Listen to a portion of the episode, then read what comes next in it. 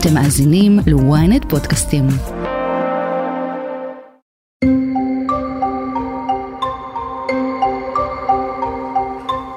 I come to Israel with a single message. You're not alone. As long as the United States stands and we will stand forever, we'll not let you ever be alone. Thank you very much. Mr. President, what is your red line that would prompt you? בשבוע השני למלחמה שעדיין לא ניתן לשם, הגיע לישראל נשיא ארצות הברית ג'ו ביידן. הוא נפגש עם הקבינט המדיני-ביטחוני המצומצם, ולצד העדכונים מהחזיתות בצפון ובדרום, הייתה לו שאלה פשוטה. מה התוכניות של ישראל ליום שאחרי המלחמה? שאלה שכל ישראלי צריך לשאול את עצמו, במיוחד אלה שבתפקידי המפתח. אז מה התשובה? הכותרת עם סדרת שיחות מיוחדת שמנסה לענות על השאלות והסוגיות הבוערות שמחכות לנו בשש אחרי המלחמה. והפעם, איך תיראה רצועת עזה? מי ישלוט בה? ומה צריכה להיות תפיסת הביטחון החדשה של ישראל? אני שרון קידון, וזאת הכותרת על היום שאחרי המלחמה. איתנו שר הביטחון לשעבר, חבר הכנסת אביגדור ליברמן, יושב ראש ישראל ביתנו, שלום לך. שלום. אז לפני שאנחנו מדברים על היום שאחרי המלחמה, בוא נדבר על מה שאנחנו אוהבים לקרוא אה, תמונת הניצחון. כיצד המלחמה הזאת צריכה להסתיים מבחינתנו? לפני ניצחון, הדבר הקריטי, קריטי ביותר זה להתייחס לכותרת של אתמול בידיעות אחרונות וב-ynet, משבר אמון בין צבא לראש הממשלה. כשיש לך כותרת כזאת, זה משפיע באופן הכי קשה, גם על האזרחים וגם על החיילים. זה לא הזמן לחשבונות, זה לא הזמן uh, להתחיל לגלגל האשמות אחד על השני. צריך פחות לריב ופחות להדליב. כרגע האחדות הזאת, הניסיון לשדר לאומה כולה שבצמרת יש עבודה משותפת, יש שיתוף פעולה, יש אמון הדדי, זה קריטי. אז בהינתן באמת השותפות שתיווצר במערכת הביטחון, הדרג המדיני, איך אנחנו רואים, ישראל נמנעה שנים ארוכות מלייצר איזושהי הכרעה. מהי הכרעה בעיניך? תראי, אנחנו חייבים הפעם להכריע, זה אי אפשר עוד פעם ועוד פעם. מאז ההתנתקות היו סביב 14-15 עימותים מבצעים שונים. אי אפשר ככה להמשיך. כלומר חייבת להיות הכרעה. מה זאת הכרעה? הכרעה כשאנחנו נכנסים פיזית לכל המפקדות של חמאס בעזה, בעיר עזה. אנחנו משמידים את כל המפקדות. אנחנו משמידים פיזית את כל המחרטות, כל המפעלים שבהם מייצרים את הרקטות והנשק, כשאנחנו מחסלים את כל הנהגה של החמאס, כשאנחנו מייצרים אזור חיץ בין הגבול שלנו לתוך הרצועה של שלושה קילומטר, וכשאנחנו משאירים לעצמנו חופש פעולה מבצעי, כלומר כמו ביו"ש, אנחנו כל רגע שרוצים נכנסים לטול כרם, לג'נין, שולפים מישהו, הורסים משהו, אותו דבר חייב להיות בעזה. זה הניצחון אם אני צריך לדמיין. ישראל נכנסה לכל המפקדות, לכל סמלי שלטון, לא צריך להישאר שם, צריך פשוט לנקות אורוות, וכמובן לחסל את כל הבונקרים וכל המוצבים, כל המרכזי פיקוד ושליטה, כל הפוש, וכמובן לחסל את כל הצמרת של החמאס וכל אלו שלקחו חלק בזוועות בעוטף עזה, כולם צריכים להיות מחוסלים. וכשמבחינתנו, וכפי שאתה מתאר, צריך לחסל את החמאס, מה המשמעות? כלומר, איך נבחון את העניין שאנחנו יכולים להגיד, חיסלנו את החמאס, כי את הרעיון קשה לחסל. תראי, קודם כל צריך גם להתמודד עם הרעיון הזה, הרעיון של ג'יהאד, חייבים להתמודד איתו, אחרת לא עשינו כלום. אני בזמנו כשר הביטחון התחלתי ואמרתי, צריך להתמודד עם הטרור בשלושת הממדים. תמיד יש את הממד הרעיוני, ויש את המבצעי ופיננסי.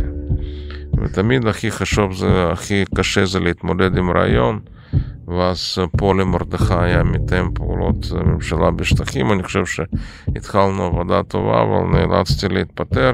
אגב, גם בגלל הוויכוח על ההכרעה של החמאס, 13 לנובמבר 2018 מתכנס קבינט, אני דורש מבצע רחב היקף, פגיעה קשה אנושה בחמאס, ולצערי, בניגוד לדעתי, מעבירים החלטה הפוכה. במהלך הימים האחרונים הגענו לסיכום כי לצד הדלק שנקנה על ידי האו"ם באמצעות המימון של קטר, יוכנס כסף שנועד לסייע למאות אלפי נזקקים. החלטנו גם לשנות ולשפר את מנגנון העברת הסיוע ההומניטרי של קטר לתושבי הרצועה, וזאת בכדי לוודא שהכסף מגיע למי שבאמת נזקק לו. אני מבקש להודות לקטר שלוקחת על עצמה תפקיד חיובי באזור, ולכל השותפים שסייעו בקידום התהליך תוך שמירה על ביטחון ישראל. החלטה על הפסקת אש עם חמאס וכניסת כסף קטרי במזומן בהסכמת ישראל, זאת כניעה לטרור. קונים שקט לטווח קצר במחיר פגיעה קשה בביטחון לאומי לטווח ארוך. עזה ביום שאחרי, איך היא תראה בעיניך? תראי, לפני שאנחנו מדברים על עזה אחרי, צריך להבין, יש לנו פה אתגר לא פשוט. קודם כל, בעזה יש 40 אלף מחבלים חמושים מכף רגל עד הראש שמחכים לנו. ואני בטוח שהם מכינים לנו הפתעות ומלכודות. וצריך גם להדגיש שכוח עיקרי של חמאס לא נפגע. הם כולם עמוק מתחת לקרקע, והם שומרים על הכוח העיקרי שלהם. גם הצמרת הפיקודית רובה מתפקדת, וכל המנגנון הזה אה, עדיין הזוועתי הוא מתפקד. ולכן כשנכנסים צריך אה, לחשוב מחוץ לקופסה, להיות מקוריים, ובאמת אה, בתחבולות תעשה לך מלחמה. ויש לנו אתגר עוד יותר גדול, צפון. אני מסתכל מה עושה חיזבאללה בגבול הצפון. הוא מתחיל להרגיל אותנו לטפטופים, בדיוק כמו שחמאס עשה בגבול שלנו, בגדר שלנו, חדשים. גם פה מתחילים להרגיל אותנו לטפטופים, פה ושם, וברור לי שהם מחכים. כשאנחנו עם הרבה כוחות נהיה עמוק בתוך עזה, הם יבחרו את העיתוי להיכנס בנו בכל הכוח. כלומר, מה שהסכמנו שנים ארוכות לקבל בדרום, אנחנו לא יכולים עכשיו לקבל את זה מהצפון, עם זה אני מסכימה, אבל עם העיניים דרומה, מה נגדיר לעצמנו ביום שאחרי? כי אתה אומר, קלה כחמורה, לא נקבל שום דבר, האם הם, ייתכן שהם ייצרו איזשהם יכולות צבאיות? אסור לאפשר כל התעצמות, זה מה שצעקתי וזעקתי. כלומר, את שואלת אותי איך uh, תראה הקונפיגורציה אחרי המלחמה. קודם כל אמרתי אזור חיית שלוש קילומטר. מה שנקרא רצועת ביטחון. רצועת ביטחון, כל אחד שחוצה בחמש מילימטר הוא מת. זה חייבים להקפיד פה על קוצו של יוד. אין יותר, המילה הזאת לא קיימת, להכיל, אין יותר שום מחלה. כלומר, יש אזור חיית שלוש קילומטר, כל מי שנכנס יודע שהוא הולך למות. דבר שני, כמו שאמרתי, החופש פעולה המבצעי שלנו, כל רגע שאנחנו מזהים תחילת התעצמות, או יש פתאום מחרטה שמייצרת, נכנסים ומשמידים אותה. כלומר, בדומה למה שאנחנו עושים היום בג'נין, לדוגמה, שיש לנו בדיוק. חופש פעולה מוחלט. כן. אנחנו לא לוקחים אחריות אזרחית על, על התושבים? להפך, הפוך. להפך. תסתכלי, אותו שופל שראינו שהורס את הגבול שלנו, את הגדר, אותם ג'יפים שהם נכנסו איתם לתוך שטח ישראל, כולם עברו במעבר כרם שלום, באישור ממשלת ישראל. וזה פשוט צריך להיות ברור, על זה חייבים להודיע מיד. מעולם יותר לא ייפתח לא כרם שלום ולא מעבר ארס, איפה נכנסו הפועלים, אותם פועלים שסיכמו... אין יותר מעבר סחורות? אין מעבר סחורות, אין חשמל ואין מים מישראל. גם אגב חברת חשמל של העזתית, ששם מייצרים חשמל, חייבים פשוט לעשות דזיגנציה, חייבים להכריז על זה תשתית טרור. צריך להבין שרוב החשמל שמפיקה חברת חשמל, תחנת חשמל עזתית, הולך לאותן מחרטות, איפה מייצרים אותם טילים, אותם רקטות, זה הולך למפקדות של חמאס, וזה דבר בלתי נסבל. מי ישלוט ברצועת עזה ביום שאחרי? תראי, זאת לא בעיה שלנו, אנחנו חייבים להעביר את האחריות הזאת. יש ליגה ערבית, 22 מדינות, יש ארגון uh, מדינות האסלאמיות, לשיתוף, ארגון שיתוף פעולה מדינות אסלאמיות, 57 מדינות. חיים שם מיליארד וחצי אנשים, שטח ענק כולל, שולטים ב-70% ממקורות האנרגיה שהם ייקחו אחריות. מדינת ישראל חייבת באמת החלטנו לצערי על ההתנתקות, אמנם אני הצבעתי נגד התנתקות, אבל אם החלטתם להתנתק, בואו נתנתק. זהו, צריך להודיע, אנחנו מתנתקים, נגמר הסיפור. לא, אבל מה שאני מנסה להבין, בוואקום יכולה להיווצר ישות עוד יותר קיצונית. אין יותר קיצונית. תראי, מבחינת היכולות, מעולם לא קם ארגון טרור יותר מסודר מחמאס. זה לא ארגון טרור, זה צבא טרור, בדיוק כמו חיזבאללה. אי אפשר להתייחס לחיזבאללה ולחמאס כארגוני טרור. זה צבא טרור וזה צבא טרור. ומה שהמסקנה העיקרית שלנו, מעולם יותר לא נאפשר להקים צבא טרור בשטח שגובל במדינת ישראל. זה לא משנה במה זה כרוך. אותו דבר לגבי, לגבי חיזבאללה, גם בצפון, גם בדרום. אחת הטענות הייתה שההתנתקות עצמה לא הייתה טעות, אלא הדרך שבה העבירו את הרצועה. האם לא נכון כאן לשקול בכל זאת לעזור להקים את הרשות הפלסטינית ברצועת עזה? אין להם שום סיכוי, הם קיבלו מאיתנו הם לא מסוגלים להתמודד עם האתגר. אני רוצה להזכיר לך שב-2005 דומני העברנו את הרצועה לידי אבו מאזן, ב-2007 כל אנשי פת"ח, כל אנשי רשות פלסטינית ברחו, אנחנו אפשרנו להם מקלט כי חמאסניקים זרקו אותם מהגגות. ואין שום סיכוי, לרשות פלסטינית אין יכולת. זה מה שכולם צריכים להבין. גם ביו"ש, הם קיימים אך ורק על כידונים שלנו. בלי סיוע מסיבי של מדינת ישראל, הם לא היו מחזיקים מעמד.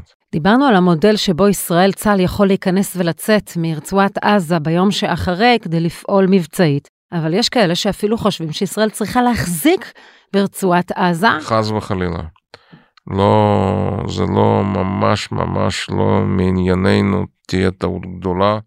וצריך, כמו שאמרתי, ליצור אזור ביטחון, אזור חיץ, buffer zone, מה שקרוי בלועזית, שלוש קילומטר, לא לתת לאף אחד שם להתקרב אפילו מילימטר אחד יותר משלוש קילומטר וזהו, וחופש פעולה מבצעי, זה מה שאנחנו צריכים. וצריך גם להסביר למצרים, הם יצטרכו לקחת אחריות. היום כל המטענים לעזה מגיעים לנמל אשדוד, מאשדוד לכרם שלום, זה נגמר.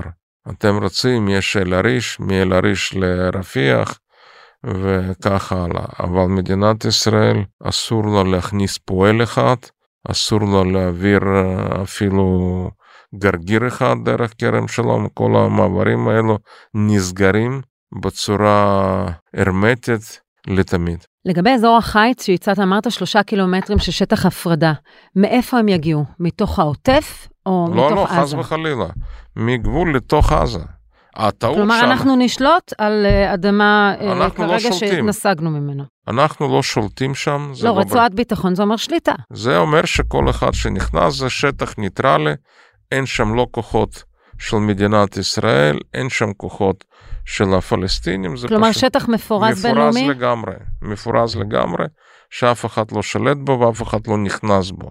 כי כרגע תראי מה שעשינו, אבסורד, שאנחנו כל הזמן נלחמים בתוך שטח ישראל ואזור חיץ, אנחנו אותו אזור ביטחון מייצרים בתוך ישראל.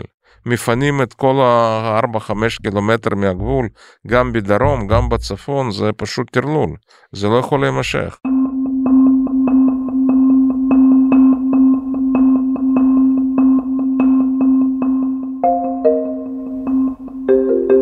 בעצם אם מנסה להבין מדבריך, זה לא שיש אה, פתרון קסם. אתה בעצם אומר, אנחנו צריכים להכריע, לייצר רצועת ביטחון, ולאפשר לאיזשהו קונסורציום, לאיזשהו ארגון של מדינות ערביות, שהוא ישלוט. מבחינתי שיחזירו לשם מנדט הבריטי או מנדט הצרפתי או מה שהם ירצו, או מנדט של הליגה הערבית. לנו אסור לקחת אחריות כלשהי. וצריך להבין, תראי, אנחנו חיים במזרח התיכון, אנחנו לא גרים בסקנדינביה. אומרים, אז מה, יימשך פה החיכוך? החיכוך נמשך בכל מזרח התיכון בלי קשר לסוגיה הפלסטינית. זה לא שאנחנו מסוגלים משהו לעשות כדי שיהיה פה שלום, שאנחנו נרגיש כמו בגבול אה, שווייץ-איטליה. זה לא יהיה. כן, אבל השאלה אם אתה זה שיכול להכריע עבור מי שנתפס כעם פלסטיני, גם אם הוא עזתי, אה, מי ישלוט בהם? אני לא אתה... רוצה, אני לא רוצה, אמרתי להפך. תעשו מה שאתם רוצים. אני יוצא, אתם תחליטו. ובלבד אתם. שזה לא יהיה שלטון של הפלסטינים על עצמם. לא, מלבד שזה, אם יבוא פלסטיני מתון, זוכה פרס נובל, אני יודע, פתאום יהיו שם, תהיה תנועה פציפיסטית, הפלסטינים הקימו שלום עכשיו בתוך רצועת עזה, אין לי שום בעיה. זה כמובן נאמר בהומור, אבל עדיין אתה בעצם אומר, אה, אנחנו לא נאפשר להם להגדרה עצמית. אנחנו... לא, כי, כי אנחנו אתה... לא, לא, אנחנו מאפשרים להם מה שהם רוצים, אנחנו לא נאפשר להם שום התעצמות, אנחנו לא נאפשר להם שוב להקים תשתיות טרור, ואנחנו לא נאפשר להם להקים צבא טרור. כל דבר שאנחנו נזהה כמחריטה, כמפעל לייצור רקטות, אנחנו נשמיד אותו, שיהיה ברור. כל ניסיון שם להקים עוד פעם שלטון חמאס, אנחנו חייבים לחסל את היוזמה הזאת על ההתחלה. תביאו שלטון נורמלי. תראי, כל העולם הערבי הרי זה לא במקרה. תראי מה קורה בתימן, ומה קורה בסודאן, ומה קורה בלוב, ומה קורה בעיראק. זה לא קשור לסודאן. כל העולם הערבי המתון מתמודד עם כוחות פונדמנטליסטים. לא, כל, כל כן. העולם הערבי כרגע באמת בתזזית. אין שם יציבות, יש שם אה, חוסר שקט, יש כל הזמן מאבקים, אנשים לא סופרים. כל יום בעולם הערבי, עזבי את אה, ישראל ופלסטינים, מאות נרצחים.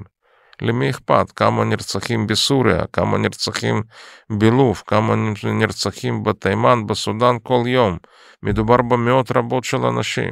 ולכן לחפש שדווקא פה אצלנו יהיה פתאום אידיליה שהגבול ישראל-רצועה תהפוך לגבול קנדה-ארצות הברית, זה לא יהיה. גם ביו"ש, זה לא, זה לא יהיה בנילוקס, זה לא יהיה לוקסמבורג אה, בלגיה. אבל השאלה אם הקהילה הבינלאומית, לסיכום, תסכים לפתרון כזה אחד שלא מאפשר הכנסת uh, סחורות והכנסת... לא, אנחנו מאפשרים מצד המצרי. השאלה אם הקהילה הבינלאומית תסכים גם לעובדה שבעצם ישראל תקבע שהאנשים הפלסטינאים לא יוכלו לבחור את מנהיגיהם. אני אמרתי שיבחרו, שיעשו בחירות, שיבואו משקיפי או"ם, שיביאו משקיפים מאיחוד האירופי, שיעשו בחירות בעזה, אין אין לנו שום בעיה. עדיין אתה יכול למצוא את חמאס שוב בשלטון. אז אם יהיה חמאס, אז עוד פעם נכה בהם, זה צריך. להיות ברור מראש. אם, אה, תראי, את לא יכולה לאפשר למישהו לקום ולהתחזק שהוא מצהיר כסעיף ראשון בכל התפיסה שלו זה השמדת ישראל.